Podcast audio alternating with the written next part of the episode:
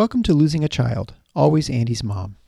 On this podcast, we journey through the devastating experience of the death of a child. Grief is seldom discussed openly in our culture, and the death of a child makes people feel even more uncomfortable. We approach the topic openly and honestly, speaking to people who have lost loved ones and experts who help care for them. Whether you are a parent experiencing loss or someone who wants to support another going through this tragedy, this podcast strives to offer hope and help.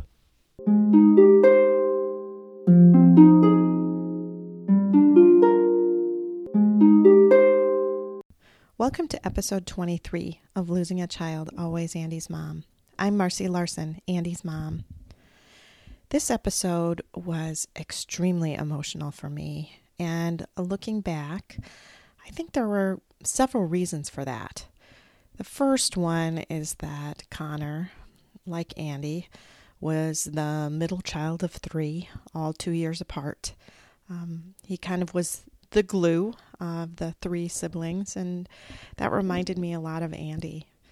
Also, Connor's relationship with his mom reminded me a lot of my relationship with Andy, that they were just a team and often feeling the same ways, and they just kind of understood each other and got each other, just like I had with my Andy. In addition to that, there's something I think even bigger at work here and that is the fact that Nan is 11 years out now from Connor's death and is able to share a wisdom that I really grasped onto.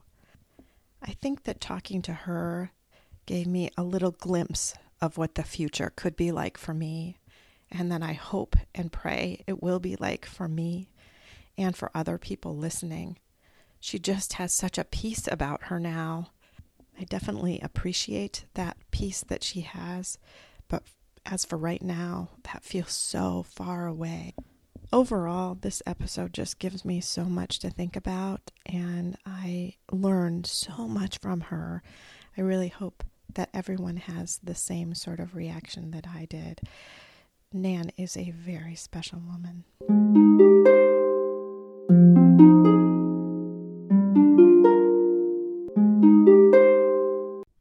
So, thank you so much, Nan, for agreeing to come on the show today. I am excited to hear from you and what your kind of years that you've gone through and what they've taught you and what they can help teach us. So, I want you to just start out by telling us about Connor.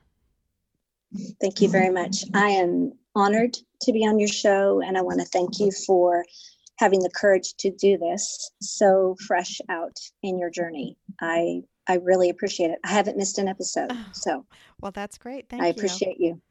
You're welcome. Connor Lee Deal, uh, born June 26, 1996, my middle son out of three boys, went home to be with the Lord on February 17th of 2009. Um, he was 12 years old, and he was a beautiful boy. He was creative. He was our middle son, like I said. He loved his family. He loved his brothers. He loved his friends. He had the voice of an angel.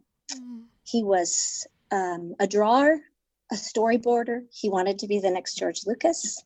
He loved Legos. He loved Legos, Star Wars Legos. He loved Star Wars. He ate and breathed it all the time. He hated vegetables. He loved Mountain Dew, and he could chug a whole can of Mountain Dew to get four green beans into his system.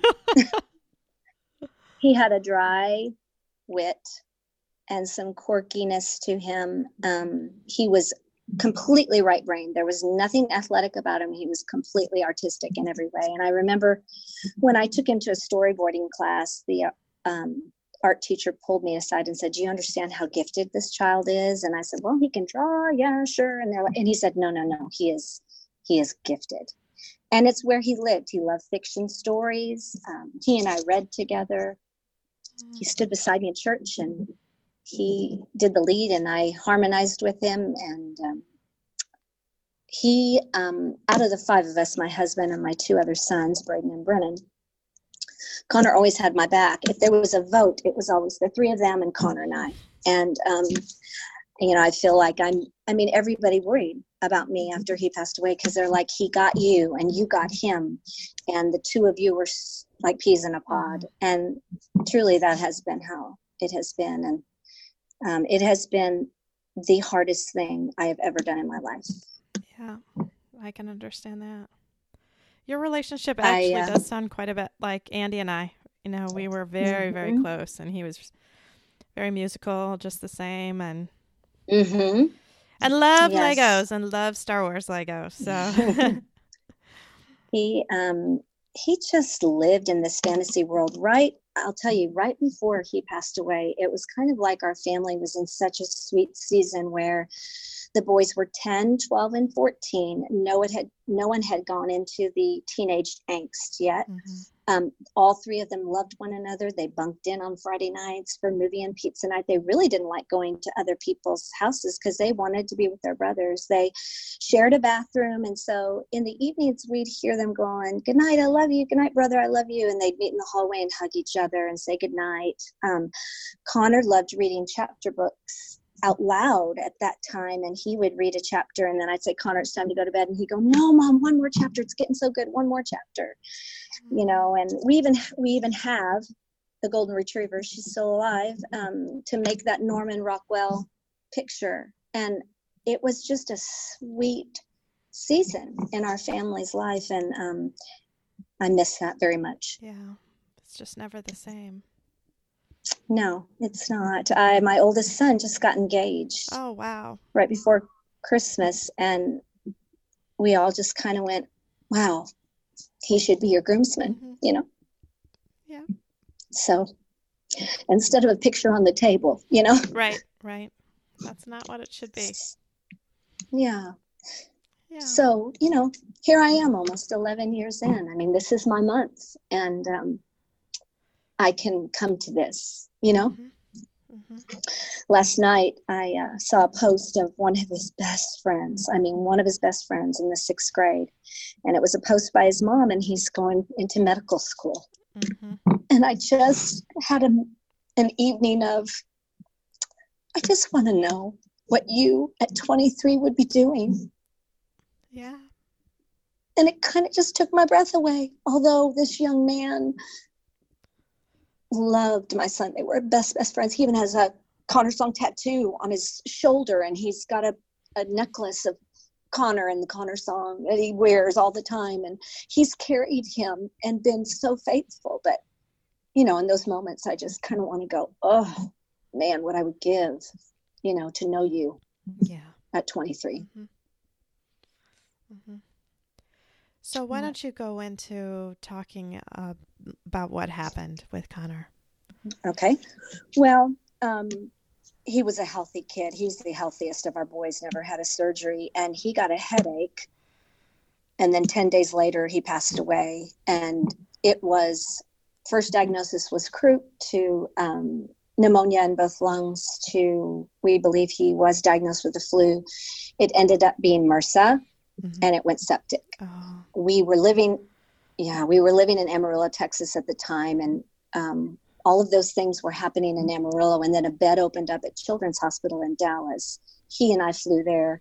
My husband and the other two boys met us there, and that was when they put him on um, ECMO, mm-hmm. uh, lung bypass machine. Um, when he was in the hospital though in amarillo i mean he it was a few hours after we had gotten to the hospital um, the lungs were filling up with the pneumonia and he couldn't breathe and so they had to intubate him. So very early on he was out. I mean he and the last day so 10 days in that last morning they were going to pull him out of that um, coma to um, because he was responding to the treatment. Mm-hmm and we were getting little hand squeezes and every time i talked to him or sing to him the tears would just roll down his face. And um, he was um, doing really well. Um, but um, they and they had sorry i'm kind of a little scattered here but they were going to do a cat scan um, a few days later, but um, I had not left him for 10 days. And so I kept singing to him, and his blood pressure would go up, and he would just get a little nervous. And um, he was just, it wasn't good for him. So they said, Mom, you haven't left him for 10 days. Why don't you just go and get a little lunch? Which I was very apprehensive doing, but we did. We were gone for about 30 minutes. And when we come, came back, the entire ECMO machine was gone, which takes up a huge room. He was up on five mattresses and he was gone. And I was oh. panicked. And I said, Where's my son? Where's my son? And they're like, Mrs. Deal, we needed to go do a CAT scan. And I said, No, no, no, no, no. That wasn't scheduled till Friday. This was a Tuesday. And they said, We need you to wait in that consult room. And the whole time, for the 10 days he was in the hospital, the whole time we'd get an x ray or they'd intubate him or they'd do a line or they'd do a treatment or put him on ECMO. I never saw it coming. Mm-hmm. I never saw it coming when we got on the plane and flew from Amarillo to Dallas, and the pilot said he can only go at 9,000 feet. His lungs won't take it. I, I, and I've got my headset on hearing everything that they're saying about my child on that flight. And I'm thinking, we're in America. He's 12 years old. We've got antibiotics for this, and we've got, you know, mm-hmm. technology. This is just, this won't happen to me. Right. This isn't his story, you know, and I was journaling, journaling every day so that when he woke up and he got better, I could tell him about everything. But that day, um, they put us in that consult room. And as soon as they came in, I knew exactly what they were going to say. And I just told them I don't want to hear it. And I said, I don't want to hear it and I ran to go be with him. And then my husband, bless his heart, he was like, "What? Hear what?" And he he stayed for the news, and he went to tell the boys, and um, he had that awful journey down the hallway of telling our other two boys that his brother was dying, and we had two hours with him, and we um. I loved on him, and my husband had his hand on his heart, and my youngest, my youngest son was running around saying, Help my brother, get the paddles, you know, bless his heart. And my oldest son was just at his ear, saying in his ear, Connor, run as fast as you can. Run as fast as you can to Jesus and don't be afraid. Oh, that's so sweet. And um, we sang him home, sang one of his favorite songs. My parents were there, my sister in law was there, some very dear friends were there. And um, yeah. Oh. So it was MRSA out of, you know, no, we still don't know where he contracted it. It could have been anywhere. It could have been in the hospital. It could have been at school. We don't know. Mm-hmm. Yeah. And it just, that last CAT scan showed that it was, went septic and it was just all in his brain. Oh. There was nothing that they could do. So, um, and had you know, something happened like, before they took him to the CAT scan to make them move that up? Yes. Like that? He, yeah, he was just yeah, he was just you know, we and and maybe you know, I left and he could relax, yeah. you know. Yeah. But something it just started happening in his brain. Mm-hmm. Maybe you know, he waited. He waited for you to go. Maybe so. That would be like him to taking care of his mama. Yeah, yeah, for sure. Yeah, it, it's uh, funny. Um, when my grandmother died years and years ago, my aunt flew in to be with her because we knew she was dying, and she got there and she was alive and she was there for just a few minutes. She came straight from the airport and she said, Mom, I just need to go to the bathroom. I'll be right back. And she went to the bathroom, mm. and my hmm. grandmother died when she was in the bathroom yeah. because she waited for her to get there and then she waited for yeah. her to leave so that she didn't mm-hmm. have to mm-hmm. be there when she died. Mm-hmm. So. Mm-hmm. So it seems that people do that, or that God yeah. does that for people. Mm-hmm. Right, right. So yeah. that's probably what he did. Yeah. So you said you had uh, about two hours with him and talked mm-hmm. about what your boys did. Then what kind of happened after that? What was the rest of the day like or well um, i can just go that day is so vivid in my mind there are you know lots of things that you you do forget and lots of things that um, other people have to fill in the gaps. Like I don't even remember after that. Um, the next day, flying home from Dallas to Amarillo, I don't even remember getting on that plane. Mm-hmm. But that day, um, since we were in a children's hospital, they did a little. Um, they did his handprints and his footprints, even though he was so big at that time.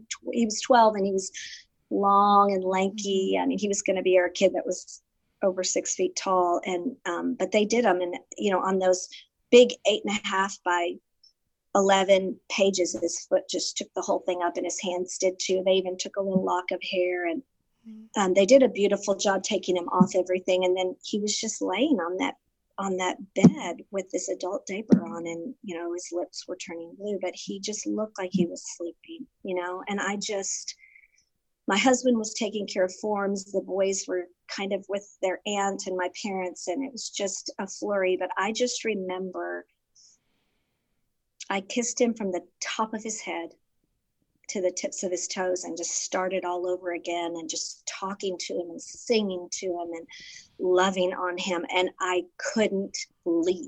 Yeah. and i remember the threshold of the door and my sister-in-law and my husband and the boys came to the doorway and Con- i look back and there's connor and i felt like i was about to be split in 2 mm-hmm. i did not know what to choose yeah and I remember Ron reaching his hand up and said, We got to go. And I thought, I can't. I can't leave him. Mm-hmm. And um, yeah. and so I walked out, and that's when I basically collapsed, and they basically carried me to the hospital. And I'm kind of they're carrying me, and I'm kind of walking, and then the boys are in front of us and there's Braden and there's Brennan and there's this gap in the middle. And I thought, oh my word, this is my life. Mm-hmm. Where's my where's my middle? You know. And that night we were um, Ron was posting on the CaringBridge because we had had that for 10 days and you know um, people had brought food and food came out of nowhere and we we're just you know, it was just a flood of things. But I do remember that night in the middle of the night hearing my husband in the bathroom just weeping and sobbing. And mm-hmm.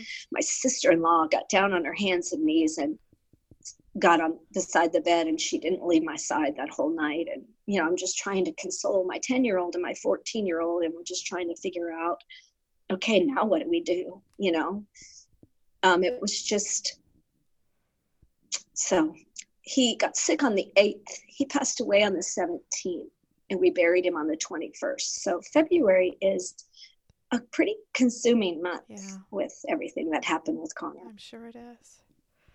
Yeah. Wow. I'm sorry. It's, it's hard. It's so hard to even hear. A lot of a lot of what you went through just reminds me of me too. You know, because mm. he was my middle one, mm-hmm. and Mm-hmm. We always talked about how we had our kids on the two year plan. You know, we had a kid every two yes. years, and mm-hmm. and now it's just not. It's just not anymore. And to have the middle gone is really hard. You know, I always mm-hmm. think about there were things the oldest two did, and there were things the youngest two did, and there were things yes. they all three did together. But to have the oldest and youngest without that middle, it's mm-hmm. just it's just not right. it's not and it, it's it's really palpable in your family. You can really you can really feel it. Yeah. And um, it's hard to get that equilibrium going again. Yeah. For sure. Yeah. it was for us i'm mm-hmm. yeah it really hasn't hasn't for us at all. I don't feel like we're at an equilibrium yet so no no. Why don't you talk about this 11 year journey that you've been on and um, just kind of okay. what you've gone through and what you've learned and sure. Well the first year as you know is just completely horrific and it's just I, I told people it's like being drugged behind a semi over glass you know you're just hanging on for dear life and it hurts so much and you're just trying to get through all of those first and you don't know what you're doing and you're trying to wade through grief with your husband your children yourself and and then I felt like the second year was even harder because, you know, you're slapped with the reality of you just did this first horrific year smack. Now you get to do it again. Uh-huh. You know, and you're just like, wait a minute, that was so hard. I don't know. And so I didn't get a real good sense of myself and that intense pain being gone until about year 4 uh-huh. But I'll, I will be perfectly honest. 18 months in, I almost took my life. Yeah. I I did. And I had a, a dear grieving mom come out of nowhere who's 10 years ahead of me that um, reached out to me. But I I just couldn't take that heavy pain anymore. But she sat in the grief with me and she ministered to me and helped me out of it. But there's lots of things that I've done. I, I have done depression medication, I've done some sleep medication, I've um, some things that have helped me um, have been reading anything I can get my hands on from a parent. Uh-huh. I just want to hear that journey. I don't want to hear another grief journey just from parents. Yes. Because it's so Um, unique. I've- yeah.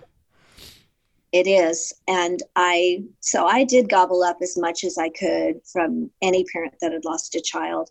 I wanted to meet with other moms that may be ahead of me or maybe, you know, I just want, didn't, I wanted to know that I wasn't going crazy. Uh-huh. And I, I, I found comfort in the same language being spoken. Right.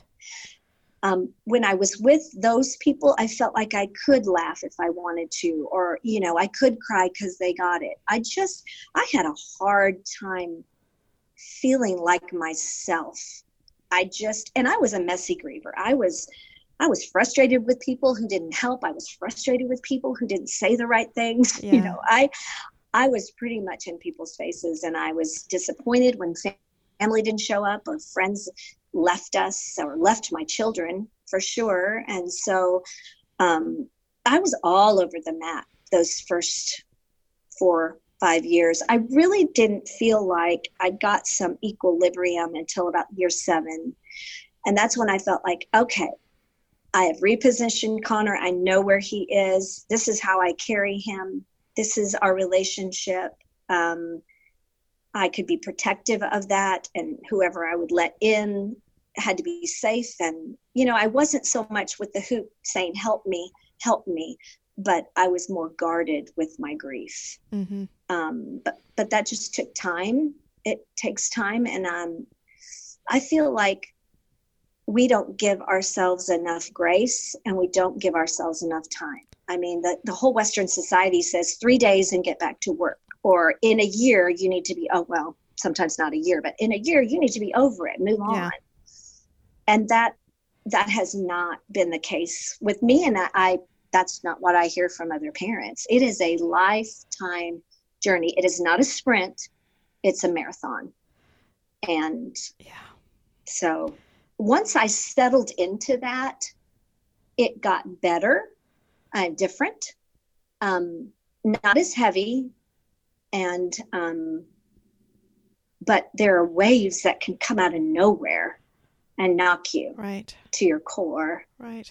um, and my milestone moments that have been very difficult for me when he was supposed to graduate from high school that year didn't bother my husband as much but boy i was i felt like i was laid out and i was back in year one and two Mm-hmm. it was really hard for me Well, and you just talked about um, too another milestone that you had have in your family right now with uh, a son. Mhm. Talk about that a little bit. Yes.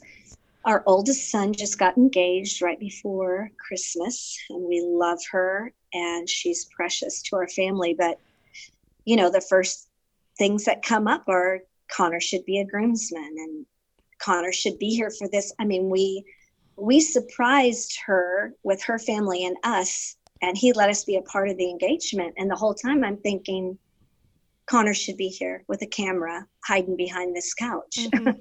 you know um yeah and my middle uh, my youngest son off at college and you know uh, yeah and really connor should be graduated and dating somebody or married himself like some of his friends are getting married and you know doing his career and yeah, Yeah. it's And you just wonder what could have been.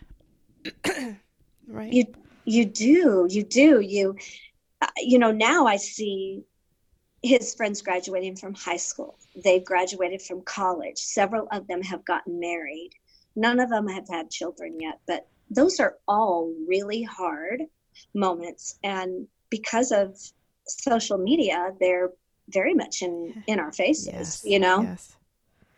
and so i think that's a hard journey too. I, I had to get off of it for a while because it just you know there's lots of things that i did. There's things i tried that really didn't work or there's things that did work for me. Like i had to get outside. I had to uh, see some sky and i had to exercise and i had to be with other grieving moms and i kind of put my other friends to the wayside and i really needed to just have those people speaking into my life because that's what was healing for me and helpful Yeah.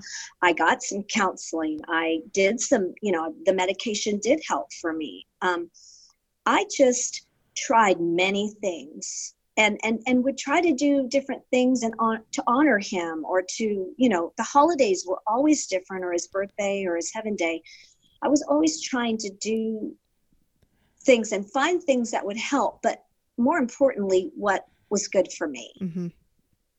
You know what I mean? I, I, I tried to take care of myself. I did a lot of self care um, pretty much after that second, third year.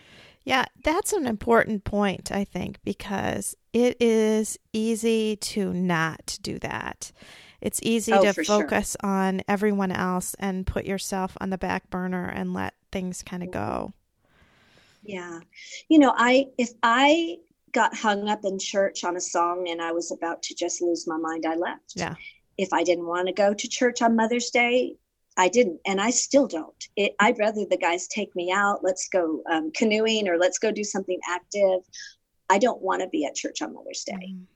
it's it's just not for me anymore. Um, I want to celebrate Mother's Day with my other two sons, and then I'd like to go out to the cemetery and, you know, but I don't want to be at church, and so and that's okay. It, it really is okay, um, you know. And I I found that if a crowded, noisy restaurant was not what I needed, then I wouldn't do it. You know, I had people coming to my door going, "Come on, let's go for a walk," and "Hey, you need to get out." And there were times when I'm like, "No, I really don't. Mhm. Thank you." Mhm. I'd, I'd rather sit here in my chair and read my book but thank you you know And and so too, it's important to say, but just because I don't want to today doesn't mean I won't want to tomorrow. I mean, it's exactly it's really moment to moment, and things change. Hmm and i think too at the beginning um, i thought well we will never ever ever do that again you know?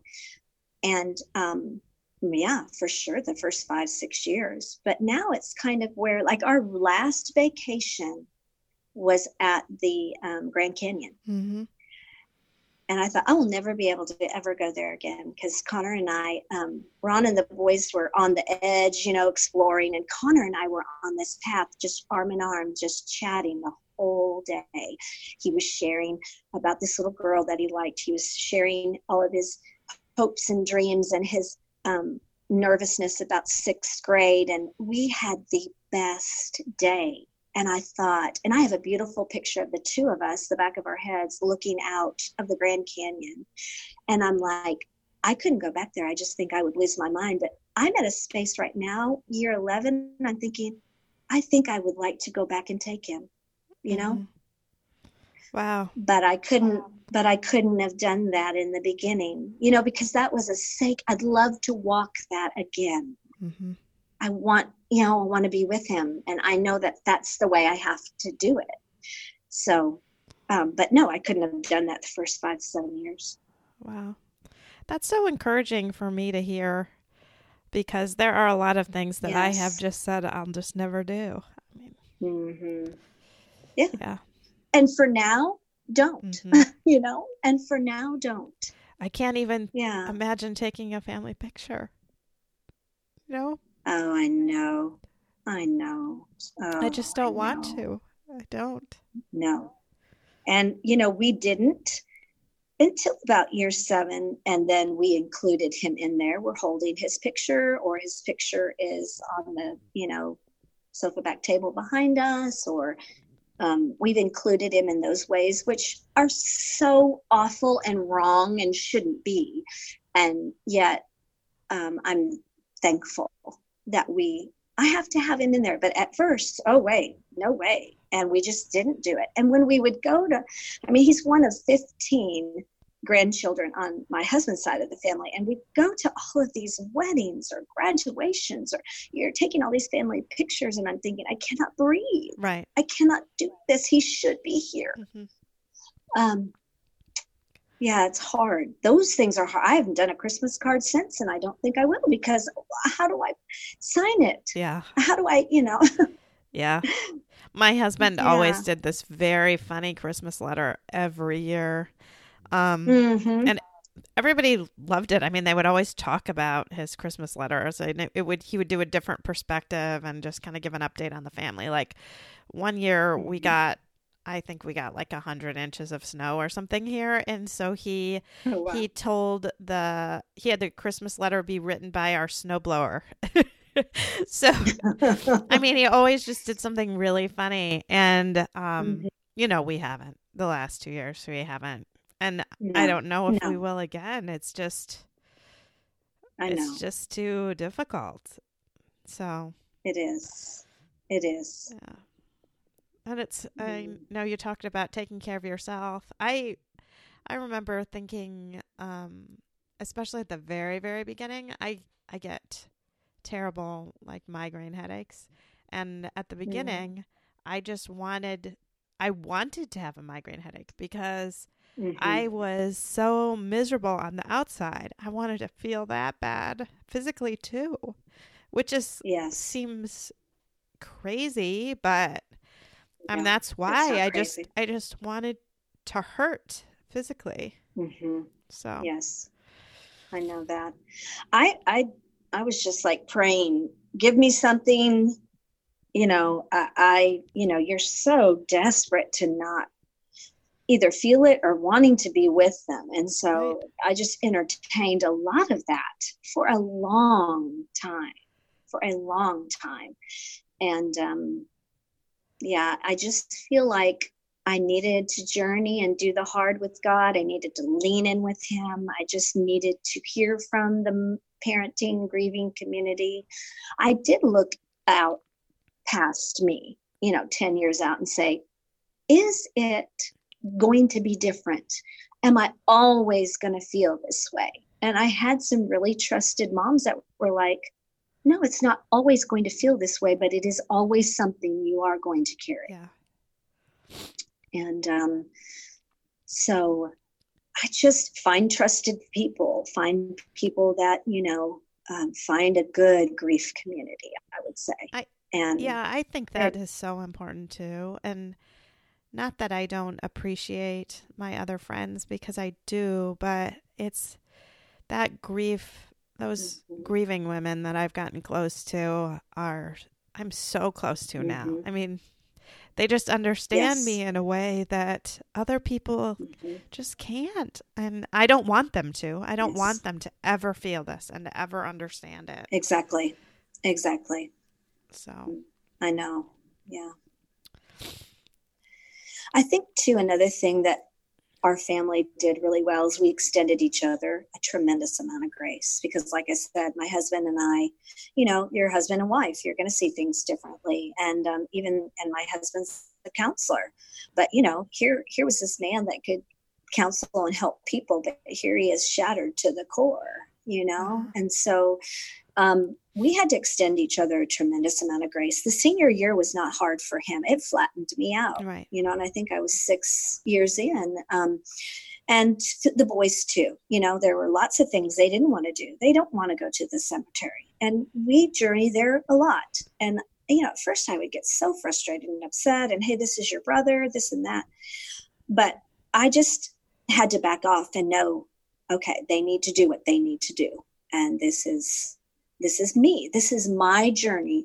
And that's another thing too with people. I wanted them to feel so feel what i was feeling and get it. And it it took me years to figure out wait a minute. This is my connor. This is my love for connor. This is my grief for connor. This is my shattered heart for connor. This is mine to carry mm-hmm. and not anybody else's and i i learned to then start protecting that kind of like a sacred garden you know and i i i really learned how to protect that space and who to let in and who not to. Mm-hmm. And um, that was hard work because I wanted people to remember him, talk about him, you know. And I was pretty adamant and ugly about it, you know. And hey, it's only been two years, three years. What do you mean I'm supposed to be over this? This is my life, you know. Mm-hmm. And then it just kind of got to where it's been a little bit more sacred, a little bit more closer to the best. And yeah. Although when people mention him or it will say something or you know somebody will say February's here and I was thinking about you and I miss that Connor, it's like a cup of cold water now. Oh, I'm sure. 11 years in, it's like a cup of cold water, you know? So. But you're right about guarding yourself. I can see that that would be helpful because it does hurt when people act like you should be better or sort of forget. Right. I know mm-hmm. Stephanie said that someone said to her this last Christmas, "Well, it's your third Christmas." Like and and she's mm-hmm. and I don't know if she said this or just thought this. I assume she just thought this and didn't actually say it, but she she told me, "And which of your children would you be okay not having mm. Christmas with forever?"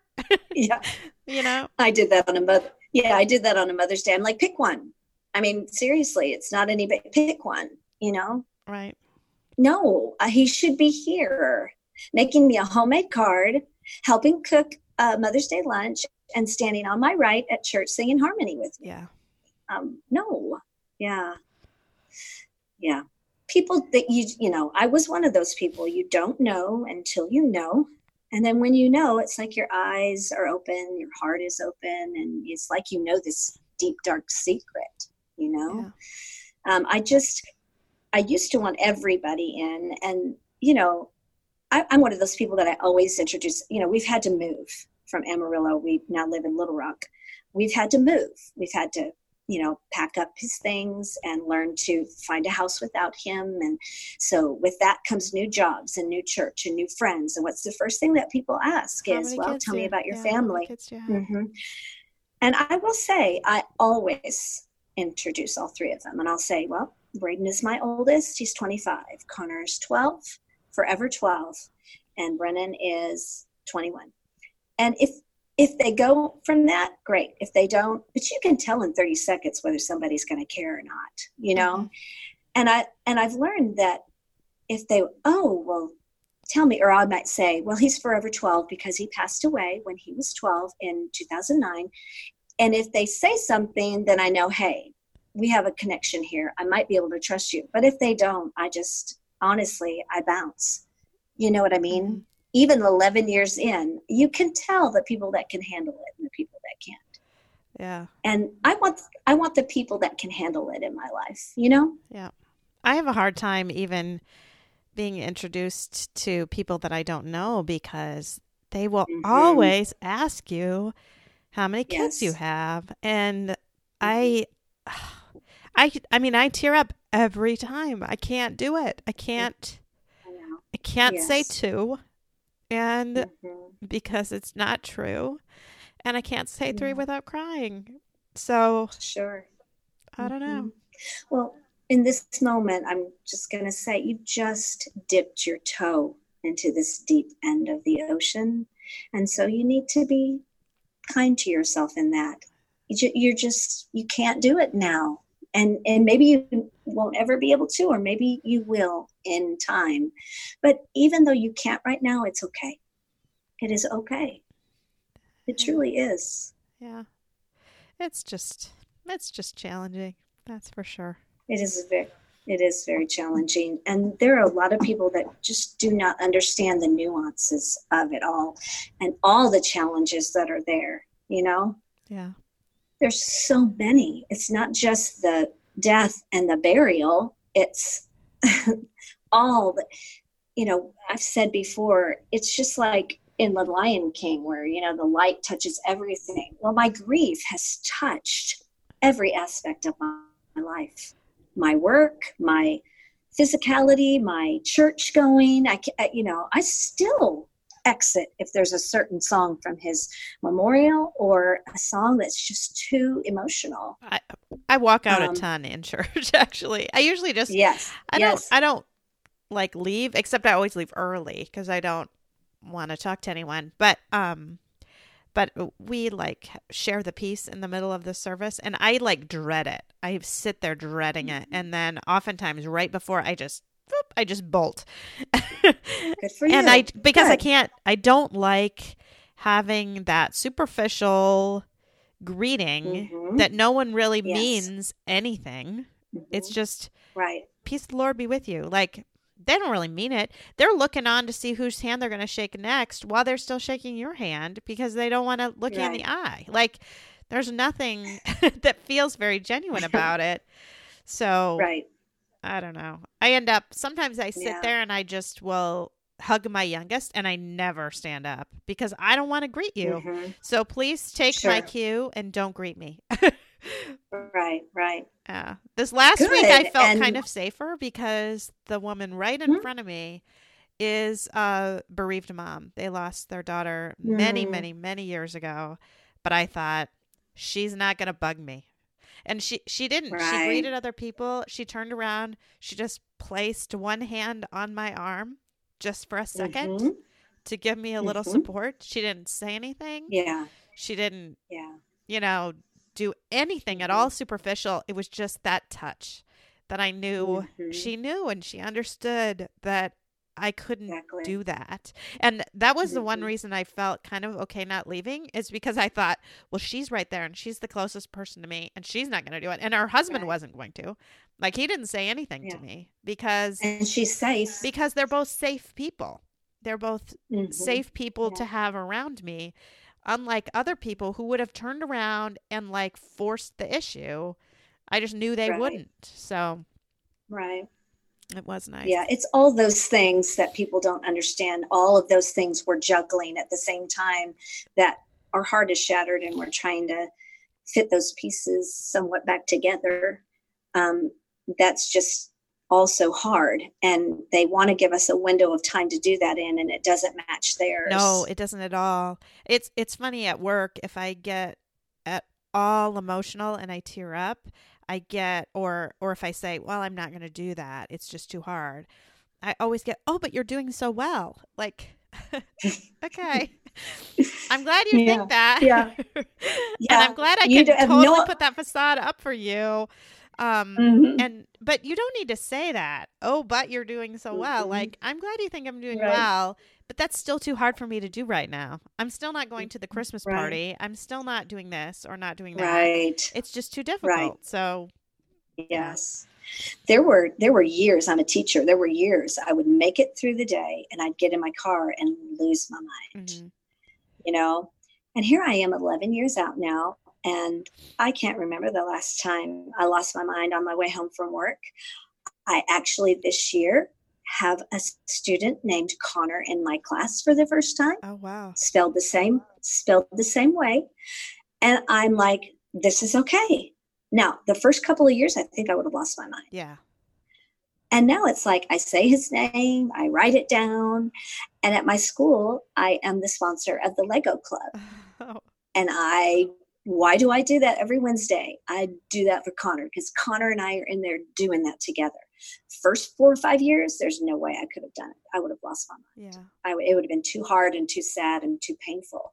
And now it's like, no, I'm going to celebrate you. I'm going to honor you. You love this. You would have loved this. And I feel like he's saying, Mom, continue to be this amazing mom that I loved.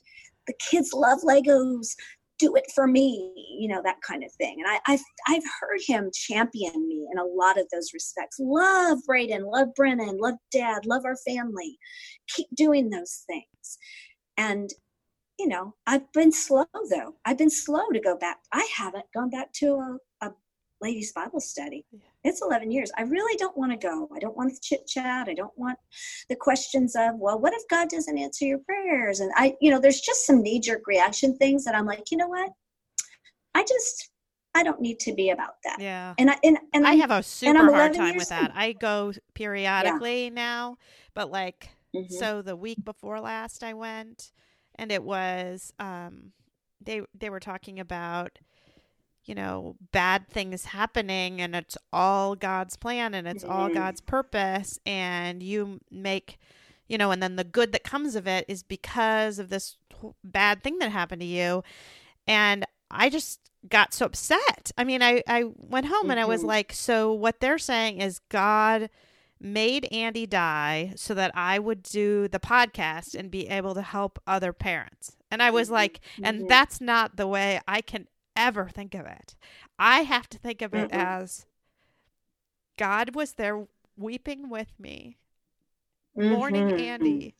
And in spite yes. of that horrible thing happening, mm-hmm.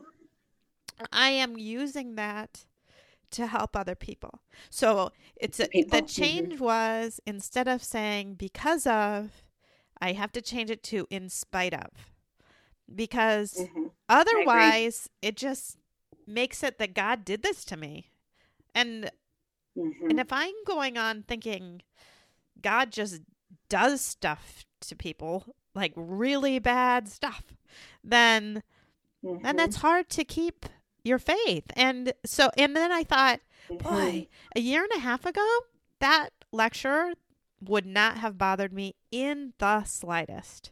And this time exactly. I go and it makes me want to leave, you know, and not go back. Right. So it's too raw. It is. Mm-hmm. It's too raw and I just can't. So, yeah. Yeah. I've, yeah, been there, been there mm-hmm. for sure.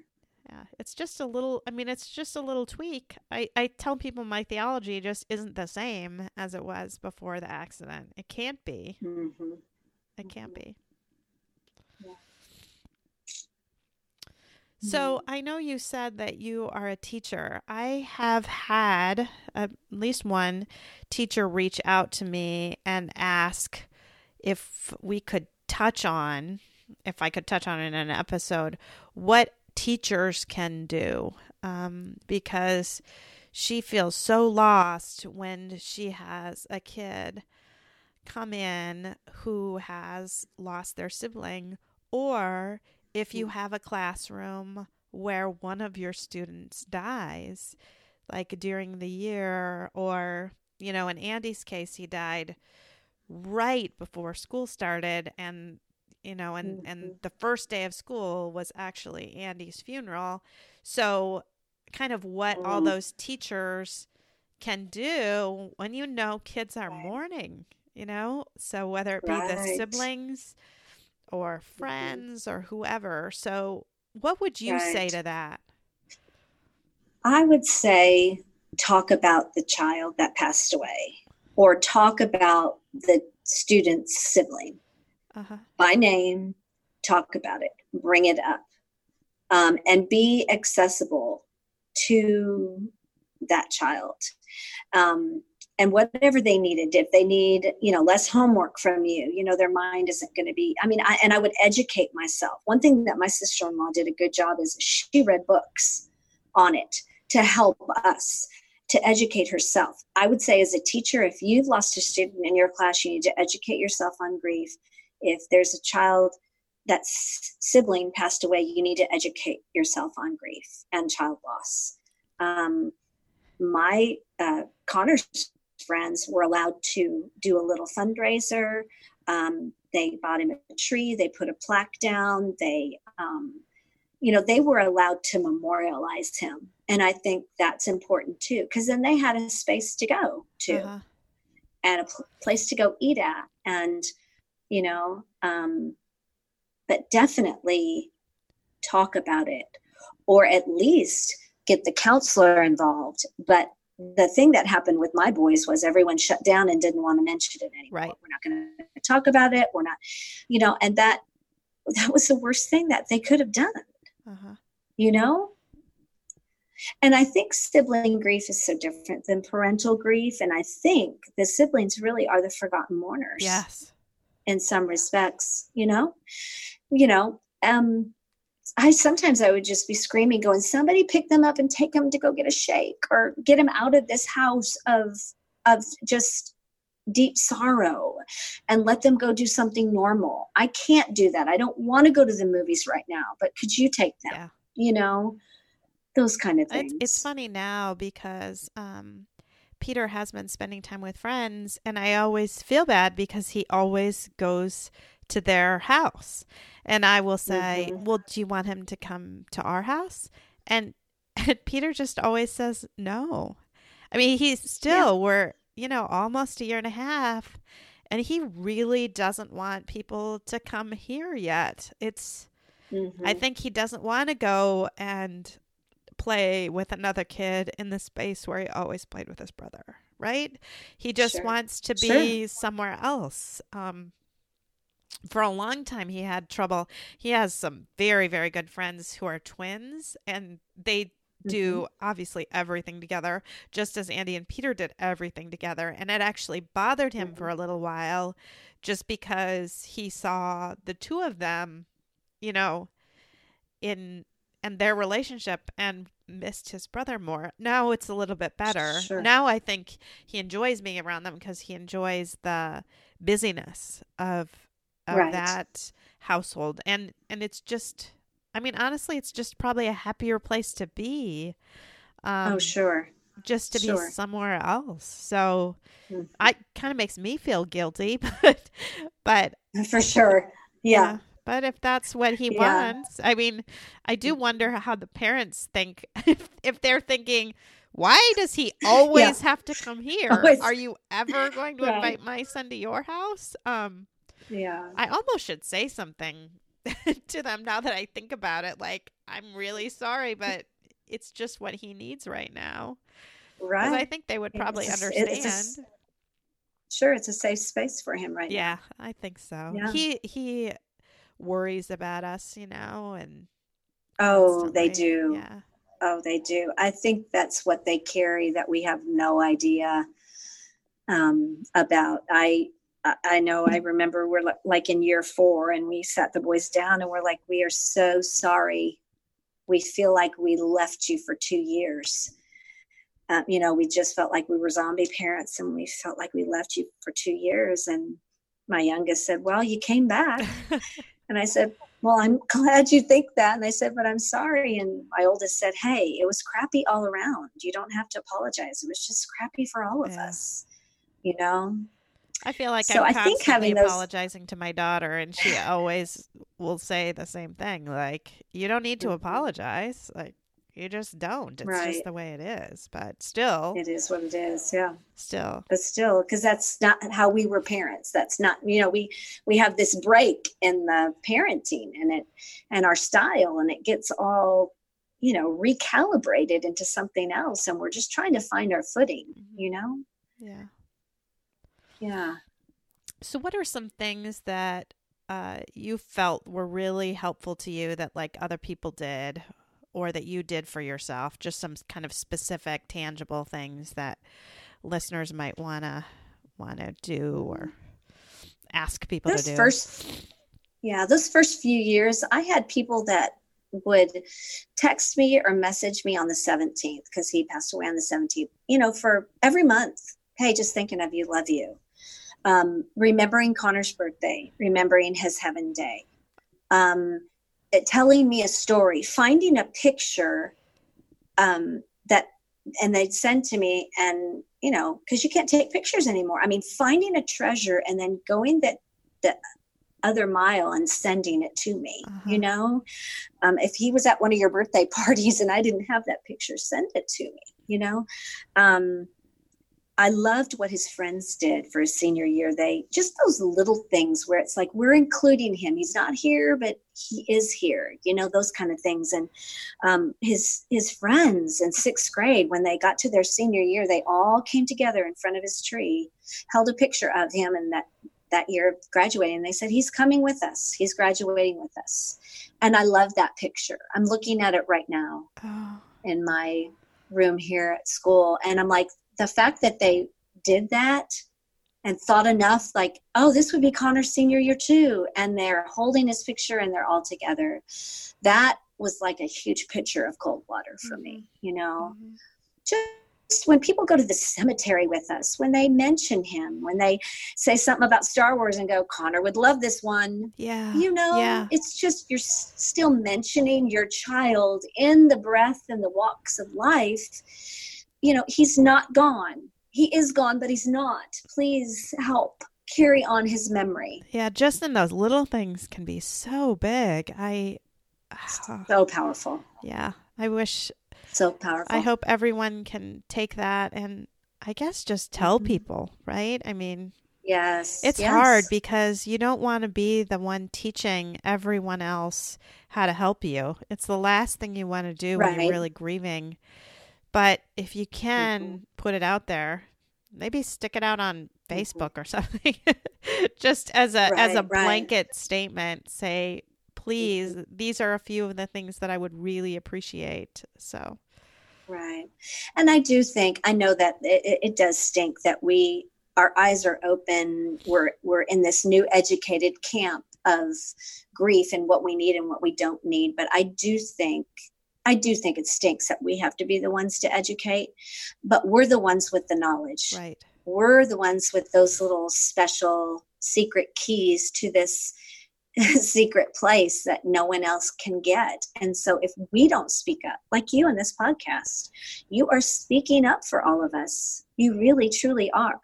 Having people on in different phases with different losses and in different seasons, you are helping all of us, but you're also helping all those people out there that um, can help. Yeah the people I that certainly are hope so. in this space. I certainly hope so. No, I know so. I I have passed it on and shared it with so many people, and I'm really again I'm I know it's the last thing you'd want to do. I don't want to say I'm proud of you for doing it, but I'm thankful that you have the courage to do it, especially in this season where you're at. Yeah. Well, it just feel really like a calling. I mean, in a lot of mm-hmm. ways, I I don't know how I even came to be. It just felt like it was the right thing to do and something that I could do with Andy, you know? Yes. Like mm-hmm. you and the Lego Club and Connor. Right? Mm-hmm. You're doing mm-hmm. that with him and I'm doing this. Oh, for sure. I'm doing this with my boy. Yes, you are. So yes, you are. I want to thank you so much for being on today. I am sorry that I have oh. been so emotional this time. I think it's because no. you are just so encouraging to me to be able to see a little more of a hopeful future.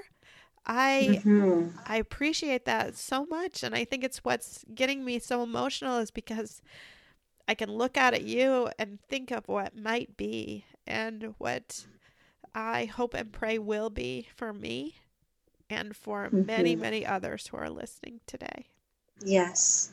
One day, one second, one minute, one hour at a time. Just take your time. Yeah. Again, it's not a sprint, it's a marathon. And it's a marathon that goes straight into their arms. So. Yeah, someday.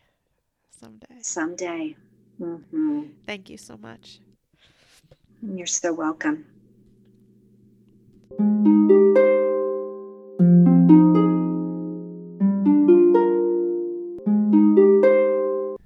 Thanks for listening to Losing a Child, Always Andy's Mom. Please subscribe to the show on your favorite podcast player. We are always looking for new show ideas. If you'd like to be a guest, know someone who'd be a great guest, or have a show idea, please email us at marcy at andysmom.com. Be sure to visit the webpage, andysmom.com, for more content, including Marcy's blog. There you can also sign up to receive updates via email. Together, let's work to inspire hope, one day at a time.